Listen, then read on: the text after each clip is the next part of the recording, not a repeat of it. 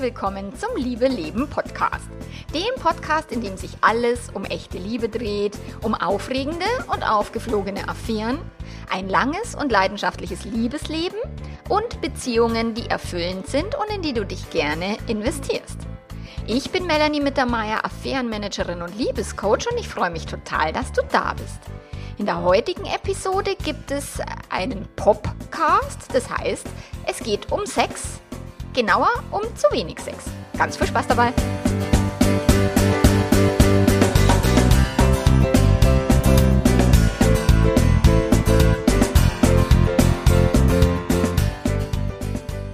Ja, das leidige Thema Sex in der Langzeitbeziehung. Viele, viele, viele Menschen sind frustriert und vielleicht geht es dir genauso weil sie zu wenig Sex ihrer Ansicht nach haben in ihrer Beziehung oder die anderen sind frustriert und gestresst und genervt, weil der Partner, die Partnerin ständig Druck ausübt und deutlich mehr Sex will als sie selbst. So, und damit entsteht dann eben so ganz viel Stress, Genervtheit, Unzufriedenheit, die sich tatsächlich über viele, viele Jahre ziehen kann und was ich bei ganz, ganz, ganz vielen meiner Kunden und Kundinnen erlebe, auch eben nachdem eine Affäre aufgeflogen ist, aber dazu komme ich dann später. Also keine Sorge, wenn das Thema Sex bei euch schwierig ist oder schon mal leichter war oder hoffnungslos ausschaut, es ist nicht hoffnungslos, es gibt tatsächlich Mittel und Wege. Und dieser Podcast ist jetzt tatsächlich wieder mal ein persönlicher, ein Erfahrungsbericht. Ich habe diesen Artikel schon vor vielen, vielen Jahren geschrieben. Früher habe ich noch viel, viel mehr persönliche Erfahrungen mit in mein Marketing, in meine Arbeit einfließen lassen. Jetzt ist es so, dass nur noch im, Kunden, im, im Coaching oder im Membership, wenn es zum Coaching-Prozess der Kunden und Kundinnen passt, dann erzähle ich auch persönliche Erfahrungen, persönliche Geschichten. Das mache ich aber nicht mehr tatsächlich so in dem großen Stil öffentlich, wie ich das früher gemacht habe. So, deswegen weiß ich auch, dass viele, die meinen Podcast hören, sich denken, ja, und sie erzählt doch immer wieder von da war sie fremdverliebt und da ist das passiert und wie ist es eigentlich ausgegangen? Ich weiß nicht, wie es heute ist. So, ja, das ist tatsächlich, dass ich eben viel weniger über mich rede, weil es geht hier nicht um mich. Es geht hier tatsächlich um die Beziehungen der Menschen und ich habe im Laufe der Jahre so viele Tausende von Coachings jetzt gegeben. Das ist viel spannender, ich finde, aus meiner Perspektive und auch für die Leute da draußen, aus den Coachings und aus den Erfahrungen, die ich mit meinen KundInnen erlebt habe, zu berichten und nicht nur aus meiner eigenen Ehe. Aber ich weiß, dass es für viele ganz immer spannend ist. Wie macht es denn die Mittermeierin und wie ist es bei denen und wie läuft es da? Und dass die viele dann sagen, oh, das ist so angenehm, weil ich weiß, okay, du redest nicht nur rein theoretisch davon, sondern ganz, ganz vieles, was meine Kunden erleben, habe ich selbst durch. Also wirklich in alle Richtungen mit Scherbenhaufen produziert, mit wirklich Streit, mit äh, Eifersucht, mit Verlustängsten. Also wir haben auch in unserer Beziehung ganz, ganz, ganz viel Krisen durchlebt, aber auch ganz viele total positive Erfahrungen gemacht, Krisen gemeistert. Und das ist für viele meiner Kunden und Kundinnen tatsächlich dann ein, äh, hilfreich, weil sie sagen, boah, bin ich froh, dass es euch auch so gegangen ist oder dass es äh, mir auch manchmal immer noch so geht, dass ich Ängste habe und so weiter, weil das ist völlig normal und zutiefst menschlich.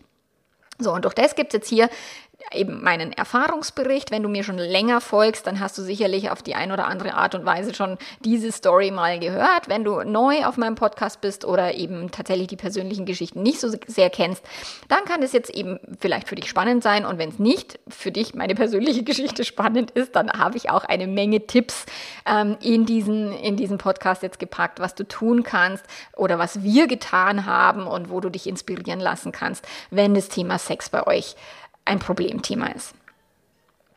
So, und losgegangen ist es, ich meine, wir haben, das war, ich meine, es war 2011, 2010, 2011, 2012. Das waren so die Jahre, wo wir wirklich viel über Sex gestritten haben, wo wir Nacht für Nacht an der Bettkante gesessen sind und frustriert waren. Und irgendwann im Laufe dieses Prozesses hat mein Mann mir dann tatsächlich um die Ohren gehauen, so, boah, und wenn es mit dem Sex nicht besser wird, dann suche ich mir halt eine andere Frau. Und ich meine, es ist schon mal ein Satz, der sitzt Okay, also für mich war das damals so, boah, ich glaube, jetzt spinn da und boah, wenn du jetzt einen Freibrief haben willst zum Fremdgehen, den wirst du von mir nicht kriegen. Ich meine, damals war ich noch super streng monogam.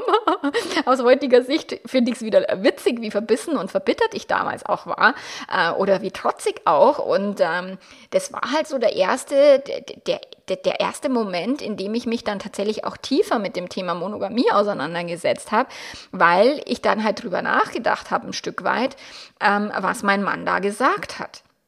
Und ich meine, ich hatte Tränen in die Augen. Wir haben total gestritten und äh, wie, wie so oft in der letzten Zeit über eben, dass unser Sex zu wenig ist.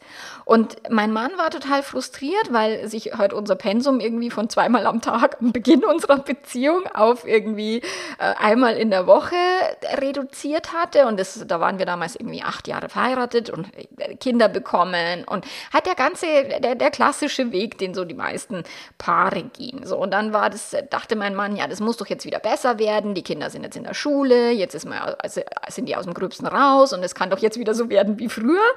Und ich habe ihm dann gesagt, na, also jetzt mal ehrlich, du kannst doch froh sein, dass wir überhaupt noch vögeln und, und, und wir, wir haben immer noch mehr Sex als alle anderen da draußen und jetzt sei doch nicht so unzufrieden und dü, dü, dü. so, weil er, er, er tut, er hat ja fast so getan, als würde er tot umfallen, wenn er nicht irgendwie zweimal am Tag vögeln kann. Und also wie gesagt, heute kann ich total drüber lachen, aber damals war das echt nicht witzig. Damals war das richtig, richtig anstrengend und vor allen Dingen auch sehr beängstigend, weil ich, wir haben uns in, in so vielen Bereichen unseres Lebens total gut verstanden. Wir waren mit der Kindererziehung d'accord. Wir haben äh, so viele Dinge wirklich total harmonisch. Wir haben kaum gestritten, außer eben dann über das Thema Sex.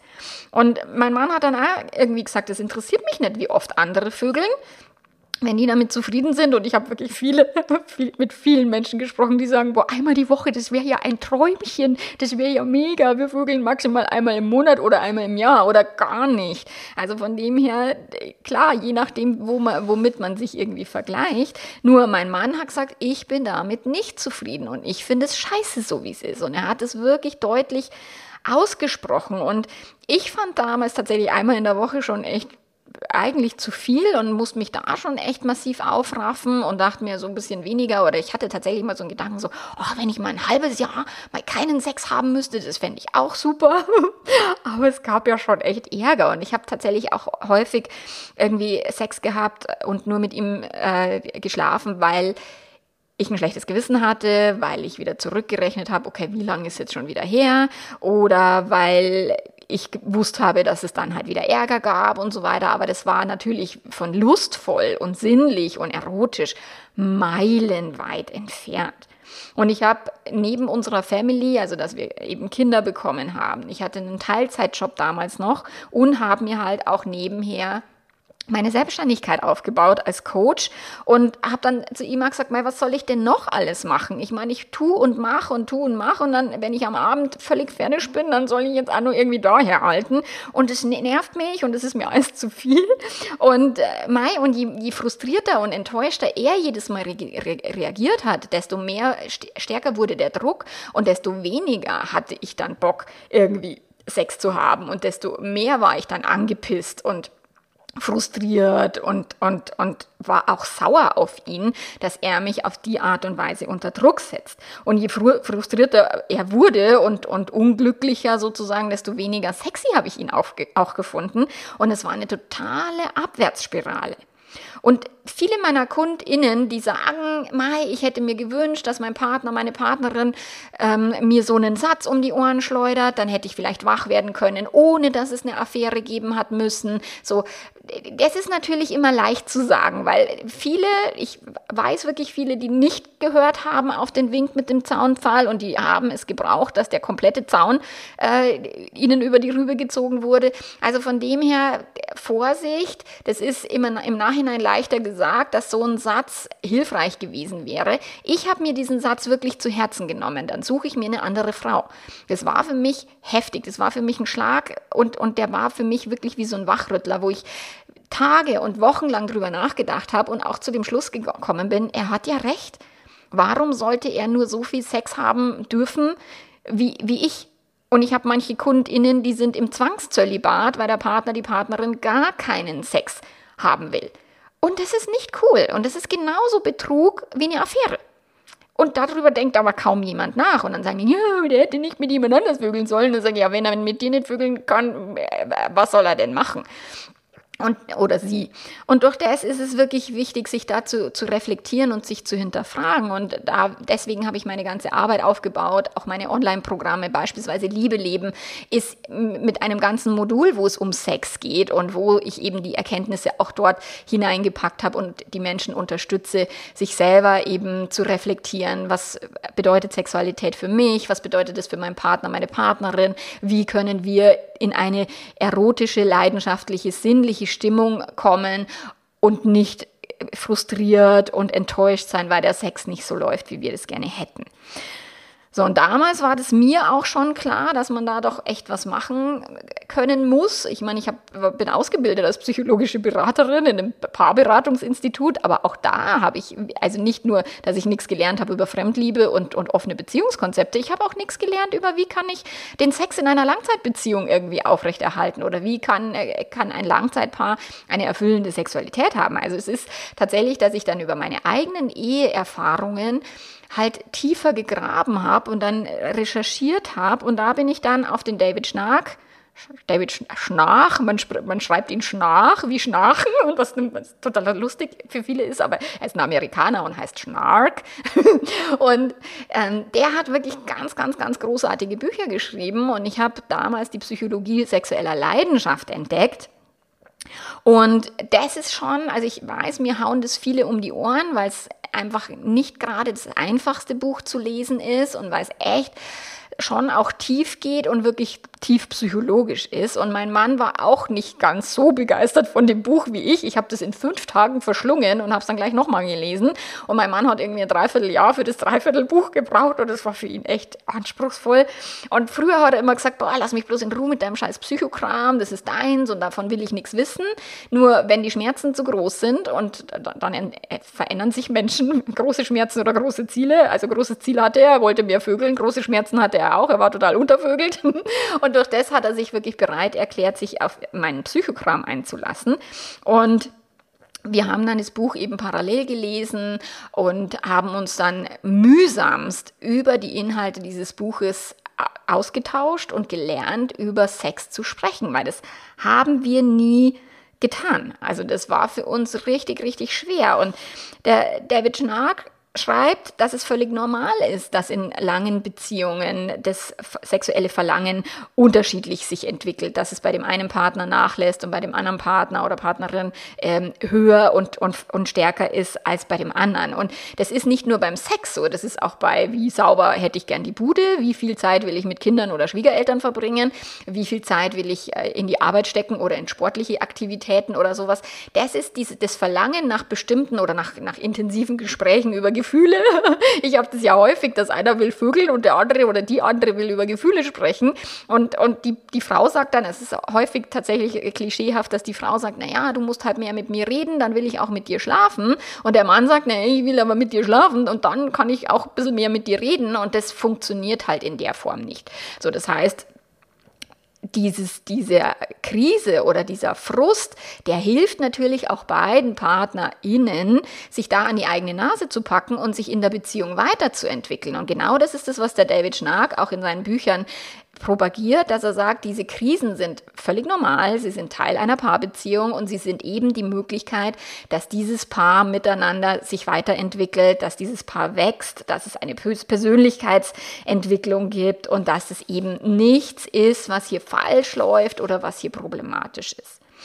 So, und wenn es Probleme gibt mit dem Sexleben, ist tatsächlich die Kommunikation ein wichtiger Schlüssel. Und wenn dann ein, einer sagt, nee, ich kann aber halt nicht gut kommunizieren oder ich will nicht reden, ja, dann äh, musst halt vielleicht auch auf ein lauwarmes Sexleben dich einstellen. Und, oder die Menschen, die dann sagen, nee, ich will aber den David Nag nicht lesen, das ist zu schwer, dann sage ich, ja, wenn du große Ziele hast im Leben, dann musst du auch schwere Dinge tun. Und dann musst du dich vielleicht auch mal durch ein Buch, Buch durchquälen, was jetzt nicht seichte Unterhaltung liefert, wenn du durch dort in deiner Beziehung etwas verbessern möchtest. Und ich verstehe das, also mir ist es immer so ein Rätsel. Menschen machen berufliche Fortbildungen nach und nöcher. Sie lesen sich in irgendwelche ähm, Fliesen ein oder irgendwie, wie man Garten besonders toll gestaltet oder wie, wie man ein Haus finanziert. So, aber dann um ihre Beziehung, wenn sie sich da dann irgendwo einlesen müssen, dann sagen die, nee, mag ich nicht, ich muss doch von selber kommen. Sexualität muss doch spontan entstehen. Äh, nein, tut sie nicht, nicht in Langzeitbeziehungen. Und durch das sich da wirklich auch mal selber in die Pflicht zu holen und zu sagen, ich gebe mir jetzt die Mühe und ich gehe jetzt mal ein Stück tiefer und versuche zu verstehen, was passt denn da? nicht, weil tatsächlich ist es eine Beziehungsdynamiksthematik und dieses, wenn einer sagt, naja, an mir liegt ja nicht, ich will ja vögeln, so es liegt ja nur an meiner Partnerin oder meinem Partner, der, der oder die will ja nicht, so er oder sie ist kaputt, die muss jetzt in die Therapie und an mir liegt es nicht äh, da frage ich dann meine Kundin immer ganz gerne, ja, für wie sexy hältst du dich denn selber so? Würdest du mit dir selber vögeln wollen? Findest du dich selber total äh, erotisch und sinnlich? Und manchmal habe ich welche, die sagen, ja, ich bin total erotisch. Und manchmal, die meistens habe ich Menschen, die sagen, na, eigentlich halte ich mich nicht für sehr sexy und sehr erotisch. So, doch das ist wirklich dieses, sich selber an die Nase zu packen und zu überlegen, was kann ich tun? Und für mich war es damals total toll zu lesen, dass ich nicht falsch oder komisch bin, weil ich dachte wirklich, ich bin die Einzige auf dem Planeten, die ihrem Mann irgendwie den Sex verweigert und die keine Lust hat und das ist was, was an mir eben falsch ist und so. Und, und ich, ich wäre quasi die, die kaputte sozusagen und man müsste mich reparieren. Und das war total cool und auch, dass wir das Buch gemeinsam gelesen haben oder auch er es eben gelesen hat, so konnte er halt auch den Druck rausnehmen, mein Mann, und verstehen, dass das normal ist und dass nicht ich kaputt bin und er völlig in Ordnung ist, sondern dass wir tatsächlich diesen Differenzierungsprozess, den, den der David Schnark da so schön beschreibt, dieses wirklich die emotionale Verschmelzung aufzulösen und sich wieder als Einzelpersonen auch wahrzunehmen und nicht nur eben als Paar und miteinander und, und so eine eben diese Verschmelzung passt ganz gut oder so Kaugummi-Thematik, ähm, wirklich sich als Einzelpersonen wieder zu differenzieren und sich aufzustellen. Und durch das Buch war dann eben so, dass wir auch äh, dann diese Gespräche führen konnten und das, ich meine, es war früher nie nötig, weil ich meine, früher lief das immer von, von selber. Das ist wie, wie der kleine Junge, der irgendwie fünf Jahre nichts spricht und dann plötzlich sagt, die Suppe ist zu heiß und seine Mama sagt, hey was, du sprichst ja endlich. Und der, der, der Bur sagt, naja, bisher hat immer alles gepasst. und so sehe ich das auch immer. Wir haben nie über Sex reden müssen, weil es hat ja immer alles gepasst, bis es halt nicht mehr gepasst hat und dann müssen wir Fähigkeiten lernen, die wir noch nicht können.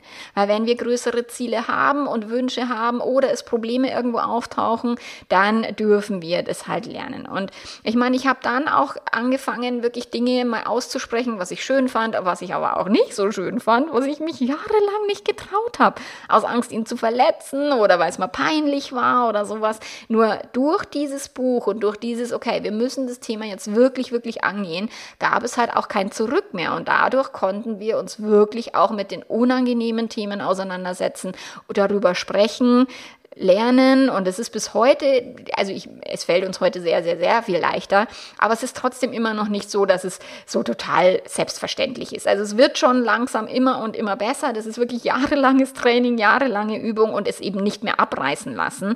Das machen viele, die eben nach der Affäre den Scherbenhaufen aufgeräumt haben, sagen, endlich sagen, oh, jetzt ist wieder alles soweit halbwegs ganz okay und dann aber wieder aufhören, sich um die Beziehung zu kümmern und das ist nicht so cool. Deswegen habe ich das Membership gebaut, damit die Menschen Menschen wirklich dauerhaft und langfristig auch an ihren eigenen Themen arbeiten, am Selbstwertgefühl, am am Differenzierungsprozess. Und der David Schnark hat auch in irgendeinem Interview mal geschrieben, dass äh, Selbstwertgefühl oder Selbstliebe und Selbstachtung sind das größte Aphrodisiakum, das es gibt für Langzeitbeziehungen. Und das finde ich tatsächlich auch. Wenn mein Mann so voll mit sich im Reinen ist, wenn er glücklich ist, wenn er in seinem Element ist, vielleicht gerade vom Radlfahren heimgekommen ist oder beim Bergsteigen war oder sowas.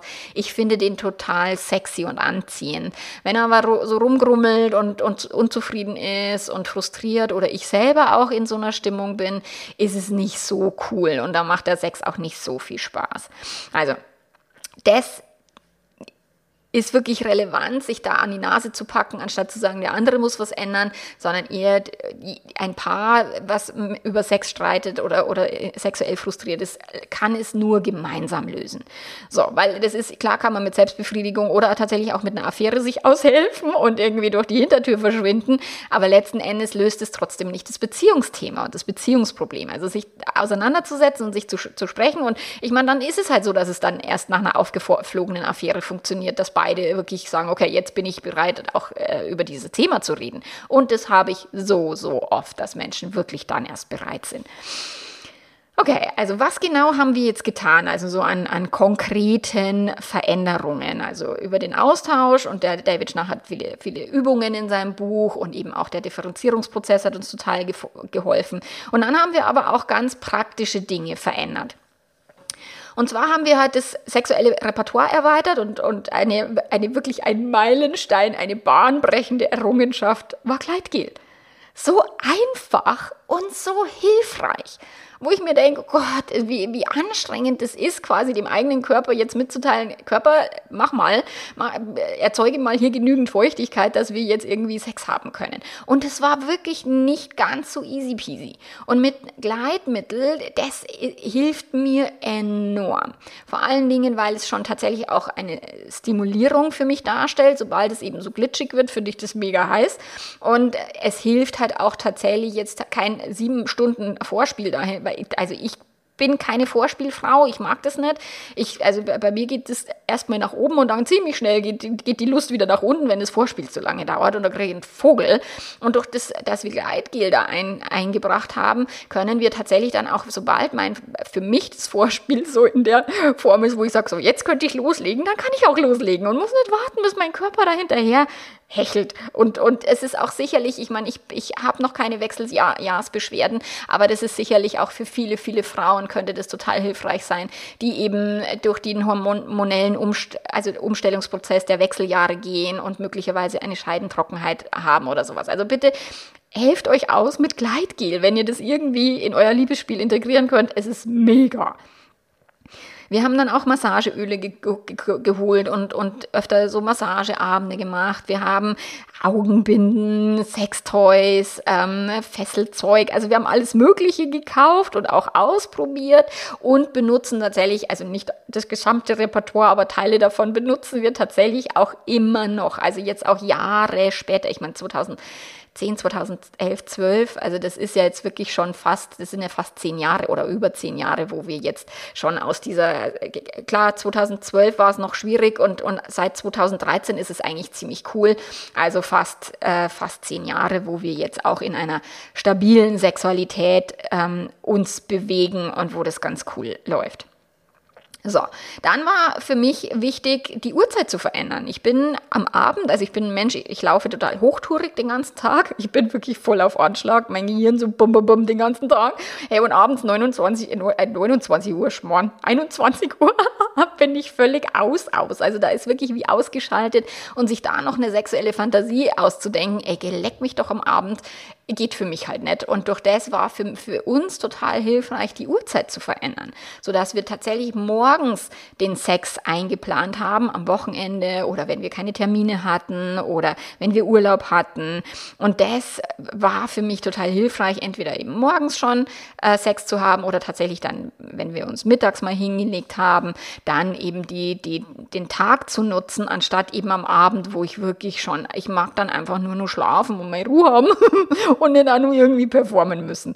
So, und das ist bei jedem halt unterschiedlich und ihr müsst für euch äh, klären, welche Uhrzeit ist denn für euch eine gute Uhrzeit, wo ihr Sex haben könnt. Und das Problem mit dem Morgens waren damals für mich die Kinder. Ich hatte die Befürchtung, wenn die ins Zimmer kommen, dann, äh, das ist ganz schlimm für die und die dürfen das überhaupt nicht sehen, dass Menschen Sex haben und so. Und das, also ich habe als Kind tatsächlich meine Eltern mal erwischt und fand es, und meine, ich hatte meine kleinen Geschwister da mit im Schlepptau und fand es urst peinlich. Und durch das habe ich immer versucht, meinen Kindern das total wirklich vom, vom, Leib, vom Leib zu halten und fernzuhalten, bis ich eben auch in dem Buch von dem, von dem David Schnark gelesen habe, dass es eben so viel wertvoller und wichtiger ist für die Kinder, dass sie eine, eine, eine natürliche Sexualität der Eltern mitbekommen, anstatt dass Sexualität komplett von ihnen ferngehalten wird. So, und ja, sie können ins Schlafzimmer kommen. Es ist, also ich bin, habe mich dann total geöffnet und total entspannt, was das betrifft, über diesen Gedanken eben, dass Kinder davon nicht kaputt gehen, wenn sie mal ins Schlafzimmer kommen. Und natürlich schreie ich jetzt beim Orgasmus nicht das Haus zusammen, wenn meine Kinder da sind und irgendwie im, im Lockdown oder in der ganzen Corona-Zeit war das so, hey, können wir mal wieder irgendwann richtig guten, lauten Sex haben? können wir mal mit dem VW-Bus irgendwo hinfahren oder mal irgendwie ein Hotelzimmer buchen? Als es noch nicht möglich war, war das tatsächlich, die Kinder waren immer da und, und, und es hat sich auf unser Sexleben auch ausgewirkt. Also auch das ist sicherlich dieses auch mal alltagsfernen Sex zu haben im Hotel oder wir lieben es draußen Sex zu haben, um eben dieses bisschen dieses Verbotene mit hineinzubringen. Das hat auch neulich die Birte Fulda, Fulde von, von Orion Versand, hat das schön, schön gesagt, um, um das Sexual, Sexualleben zu stimulieren. Dann macht man, sie sagt immer Knick-Knack auf, auf Instagram, weil Instagram äh, reduziert ja alle sexuellen Inhalte. Das ist ja für die Amerikaner, die prüden Amerikaner ein bisschen schwierig. So, und sie sagt dann, mach halt mal Knick-Knack in der Öf also draußen und in der Öffentlichkeit. So. Und ja, ich finde das tatsächlich spannend und mag das total gerne. Und auch das hilft mir, meine Sinnlichkeit und meine Lust hochzuhalten zu holen. So, dann war es mir wirklich, also habe ich total gelernt, dass ich eine sinnliche und lustvolle Frau bin. War ich immer, war ich immer auch zu Beginn jeder Beziehung und ich habe das auch in früheren Beziehungen schon, schon erlebt, dass es in, im Laufe der Zeit klar, weniger geworden ist und dass mein, mein Interesse am Sex nachgelassen hat, weil mein Gehirn halt relativ schnell gelangweilt ist von, es ist immer der gleiche Mensch oder es ist immer das gleiche, was wir tun oder es ist immer der gleiche Ort und so. Und mein Gehirn braucht halt tatsächlich öfter diese Reize von was anderem, was Neuem, um eben in Fahrt zu kommen. Aber ich hatte tatsächlich meine eigene Sinnlichkeit über das Thema Kinder kriegen und, und in dieser langen Beziehung zu sein. Ich hatte das voll verloren. Ich dachte, das ist für mich äh, nicht mehr verfügbar und und, und ich bin nicht mehr lustvoll und das ist es, das ist vorbei. Und ich habe dann für mich tatsächlich auch geklärt, dass ich nicht nur für meinen Mann Sex haben möchte, sondern tatsächlich für mich. Also und auch nicht alle heiligen Zeiten, sondern wenn es mal wäre, auch mal zweimal am Tag. Und es war so für mich so hilfreich und so erleichternd, das wieder rauszufinden, dass das eben nicht vorbei ist. Ich meine, damals war ich noch keine 40 Jahre alt. Also bitte, Goshi, das kann ja wohl nicht sein, dass es dann aufhört. So, und das ist wirklich, es ist so viel Gehirnsache, dieses, welche Gedanken denke ich über mich selber? Bin ich eine lustvolle Person? Ja oder nein? Und diese Fragen musst du dir selber stellen. Welche sexuelle Persönlichkeit bist du oder welche möchtest du denn gerne sein? So, und die konnte ich total wieder für mich entdecken, meine sinnliche Persönlichkeit und es war so schön zu entdecken, es ist eben nicht vorbei. So, und dann gab mir eine Freundin noch einen Rat. Ich, da ich, da schmeiße ich mich bis heute weg, weil sie gesagt hat, ja, flirt halt mal mit anderen Männern und so. Und dann habe ich gesagt, bist du, bist, bist du des Wahnsinns? Ich werde schon mit einem nicht fertig, was soll ich jetzt mit noch einem? Und wir haben uns wirklich kaputt gelacht und weggeschmissen. Und ich habe aber ihren Rat auch wirklich ernst genommen und ich hatte mich damals wirklich 0,0. Ich bin, wir waren irgendwie unterwegs auf einer Party und sie hat gesagt, schau mal den tollen Typen da hinten. Und ich habe gesagt, hey, bitte wo? Ich habe das, ich habe das nicht mehr wahrgenommen, weil ich komplett fokussiert fokussiert war auf meinen Mann. Und sie hat immer gesagt, mit dir ist so langweilig, auf eine Party zu gehen. Ähm, und da konnte ich dann, als ich angefangen habe, mich wieder dem, dem, der Außenwelt zu öffnen und auch mal wieder zu flirten, Augenkontakt aufzunehmen mit einer fremden Person. So, auch da habe ich dann gemerkt, okay, was meint die eigentlich mit, es ist so langweilig mit dir? Und über diese Flirtereien, die ich mir dann wirklich wieder erlaubt habe, habe ich gemerkt, okay, das schaltet meinen Lustturbo an, das schaltet meine sexuelle Fantasie aber sowas von an, ähm, wenn ich tatsächlich mit jemandem in, in einen flirtigen Kontakt, in ein ähm, wie gesagt, Augenkontakt oder auch irgendwie per WhatsApp irgendwie mal so ein bisschen schlüpfrige Nachrichten zu schreiben. Das finde ich mega anregend und es gefällt mir richtig, richtig gut.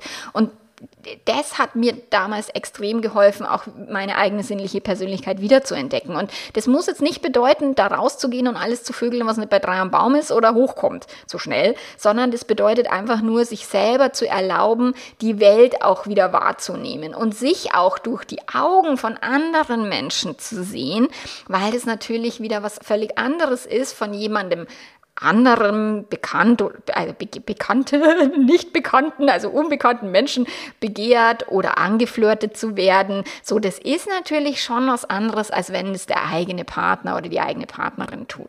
So, und diese Freiheit, die haben wir auch viel besprochen, auch mein Mann und ich. Ich meine, der flirtet bei jeder Gelegenheit, der hat sich da nie irgendwie was geschissen und tut es bis heute nicht. Der flirtet immer, wenn er die Gelegenheit dazu hat und er ist da völlig auch in seinem Element. Und wenn ich ihm da auch dabei zuschaue, ist er total sexy, außer ich habe gerade wirklich schlechte Tagesform und bin total eifersüchtig, dann finde ich es richtig kacke. Aber normalerweise finde ich es richtig sexy und auch das ist, hat uns extrem geholfen, dass ich mich geöffnet habe und nicht mehr so, so stur monogam gedacht habe. Und Tatsächlich ist es, was viele vergessen, dass äh, klar, eine offene Beziehung kostet einen Preis oder ein Flirt mit jemand anders oder eben auch eine aufgeflogene Affäre ist super schmerzhaft und so weiter. Nur die Menschen vergessen, dass die strenge Monogamie, dieses du schaust nie jemand anders an und ich auch nicht und überhaupt und und wir lassen das ganz bleiben, es kostet einen Preis. Es kostet den Preis der Sinnlichkeit und der Leidenschaft. Und dessen ist sich niemand, niemand bewusst. Die denken ja, wenn wir nur uns Augen für uns beide haben, 10, 20, 30 Jahre, dann haben wir leidenschaftlichen Sex. Nein, habt ihr nicht. die wenigsten, okay? Und durch das ist es so, da darf man tatsächlich auch ein Stück weit sich äh, gedanklich ein Stück weit öffnen. Und ich meine, der David Schnack hat jetzt wirklich, der propagiert die monogame Langzeitbeziehung und er sagt, nur da kann Starkstromsex entstehen und so, wenn das Paare auch lange genug üben und miteinander ähm, die Sexualität austauschen, anstatt eben zu sagen, ich gehe jetzt irgendwie durch die Hintertür, Affäre oder offene Beziehung. Aber ich erlebe natürlich oder ich kenne auch viele, viele Menschen, die offene Beziehungen leben und die haben ein deutlich erweitertes Sexualrepertoire, eine viel spannendere sexuelle Beziehung zu sich selbst und auch in ihren Partnerschaften als diejenigen, die total streng monogam leben. Und das ist halt, äh, alles kostet einen Preis. Also äh, die Offenheit kostet den Preis, sich mit der eigenen Eifersucht, Verlustangst, äh, Minderwertigkeit auseinanderzusetzen. Die Monogamie kostet den Preis, sich mit der Langeweile und, und mit der fehlenden Leidenschaft und der fehlenden Spannung auseinanderzusetzen. Es kostet immer. Und von meinen Menschen, mit denen ich arbeite, haben viele tatsächlich jahrelang gar keinen Sex. Also wirklich null nada. Oder dreimal im Jahr. Also wirklich oder keinen erfüllenden Sex. Also es ist schon, ich erlebe da halt jeden einzelnen Tag, weil das halt mein Job ist und meine Arbeit ist, erlebe ich halt die unterschiedlichsten Auswirkungen auf Paarbeziehungen. Und wenn ich jetzt zurückblicke, dann war diese Krise für uns total wichtig und total wertvoll, auch wenn die Zeit wirklich nicht lustig war und ich schon echt gedacht habe, oh Gott, dieser blöde Scheißdreck Sex, also Entschuldigung, dass ich jetzt so geflucht habe, aber das war wirklich, das waren meine Gedanken damals. Dieser Sex kostet uns unsere Beziehung. Das kann es doch wohl nicht sein. Alles andere passt, aber nur wegen diesem einen blöden Thema haben wir ständig Stress. So und wir haben da jetzt keine dritte Person gebraucht, die ins Spiel kommt. Viele eben von den Menschen, mit denen ich arbeite, die wachen erst auf, wenn eine dritte Person ins Spiel kommt. Sie bemerken gar nicht, was ihnen über die Jahre hinweg überhaupt gefehlt hat, bis es soweit ist, dass eben jemand anderes, jemand Drittes ähm, da reinkommen konnte oder, oder eine Affäre aufgeflogen ist. So, und ich habe wirklich, für mich ist es das größte Glück, dass ich meine eigene sinnliche und erotische Persönlichkeit wieder entdeckt habe und dass auch mein Mann sich für meinen Psychokram geöffnet hat, weil wir ganz andere Gespräche führen seitdem. Und weil mein Mann NLP-Master mit mir geworden ist, weil wir dort, also der war dann halt auch offen für diese Themen und hat sich halt auch bereit erklärt, eine NLP-Ausbildung zu machen. Und wir tauschen uns aus über was ist menschliches Verhalten, wir tauschen uns aus über das Selbstcoaching-Modell. Ja, manchmal sagt er, ja, das sind ja nur deine Gedanken. Ja, danke, Schatz. ich weiß. Okay, also nie das Selbstcoaching-Modell, das ist der Podcast von vor zwei Wochen, nie das Modell an anderen Menschen anwenden, immer an sich selber und nicht anderen Menschen um die Ohren klatschen, bitte.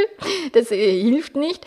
Aber wir können uns über Metaprogramme austauschen, was eben im NLP so ein wie tick ich, wie tickt der Partner und wir haben da so viele Erkenntnisse gehabt. Wir haben verstanden, welche Verhaltensmuster aus unseren Familien wir weitertragen und weiterleben, die eigentlich nicht so geil sind und die wir eigentlich überhaupt nicht haben wollten. Und jetzt können wir mittlerweile über diese Familienmuster total lachen, weil wir eben gelernt haben, wie wollen wir anders in dieser Beziehung antanzen. Und es ist so, so cool. Wir haben die coolsten Gespräche.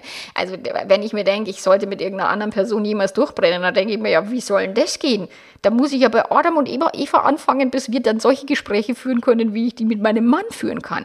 Und es ist wirklich also so bereichernd und so, so, so wertvoll. Und ich weiß auch, dass nicht alle PartnerInnen bereit sind, sich weiterzuentwickeln, über Gefühle zu sprechen, über Sexualität zu sprechen, generell sich wirklich auch mal aus der eigenen äh, Suppe rauszubewegen. Mai, du musst dann für dich entscheiden, wenn du mit so jemandem zusammen bist, musst du halt für dich entscheiden, ist es trotzdem die Person, die ich wirklich liebe und möchte ich in dieser Beziehung bleiben? Ja oder nein? Andere Menschen können wir nicht zwingen, sich zu ändern. Sie können das nur freiwillig tun. Und mein Mann hat es freiwillig getan, weil er ein großes Ziel hatte und große Schmerzen.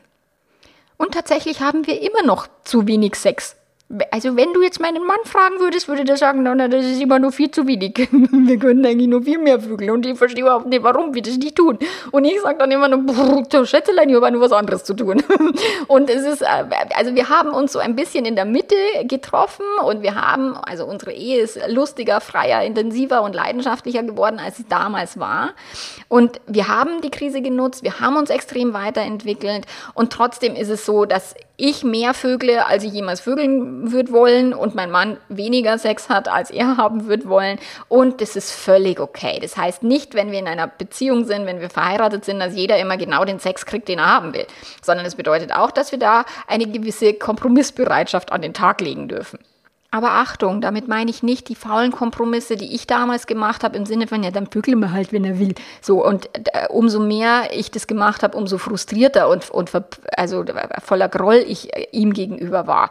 So, das meine ich nicht, sondern wirklich sich entscheiden, okay, zusammen zu hocken, wie viel Sex ist für dich gut, wie viel Sex ist für mich gut und wie können wir uns da irgendwo in der Mitte treffen, sodass es für uns beide langfristig machbar, durchführbar und erfüllend ist.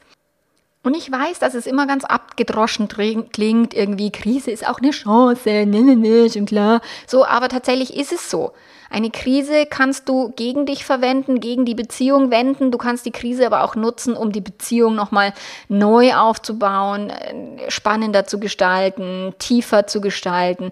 Also eine Krise, wenn du die nutzen kannst und, und für dich nutzt, äh, ist sie viel besser, weil dann macht es am, am, Ende irgendeinen Sinn, dass es irgend so eine beschissene Krise gegeben hat. Und wenn man die Krise dazu, dazu nimmt, sich selber quasi irgendwie fertig zu machen oder den Partner fertig zu machen, dann war sie für nichts gut. Also bitte nutzt die Krise. Ich unterstütze dich und euch von Herzen nach besten Kräften eure Beziehung wirklich so erfüllend zu leben, wie ihr die haben wollt. Ihr könnt euch meine Online-Programme holen, ihr könnt euch mit meinen Podcasts weiterbilden. Es gibt ja so, so viel Material von mir oder auch von anderen tollen Menschen da draußen. Nutzt sie und bildet euch weiter in Beziehung des Dingen. Und wir hören uns in zwei Wochen wieder. Bis dahin, mach's ganz, ganz gut und ciao, ciao.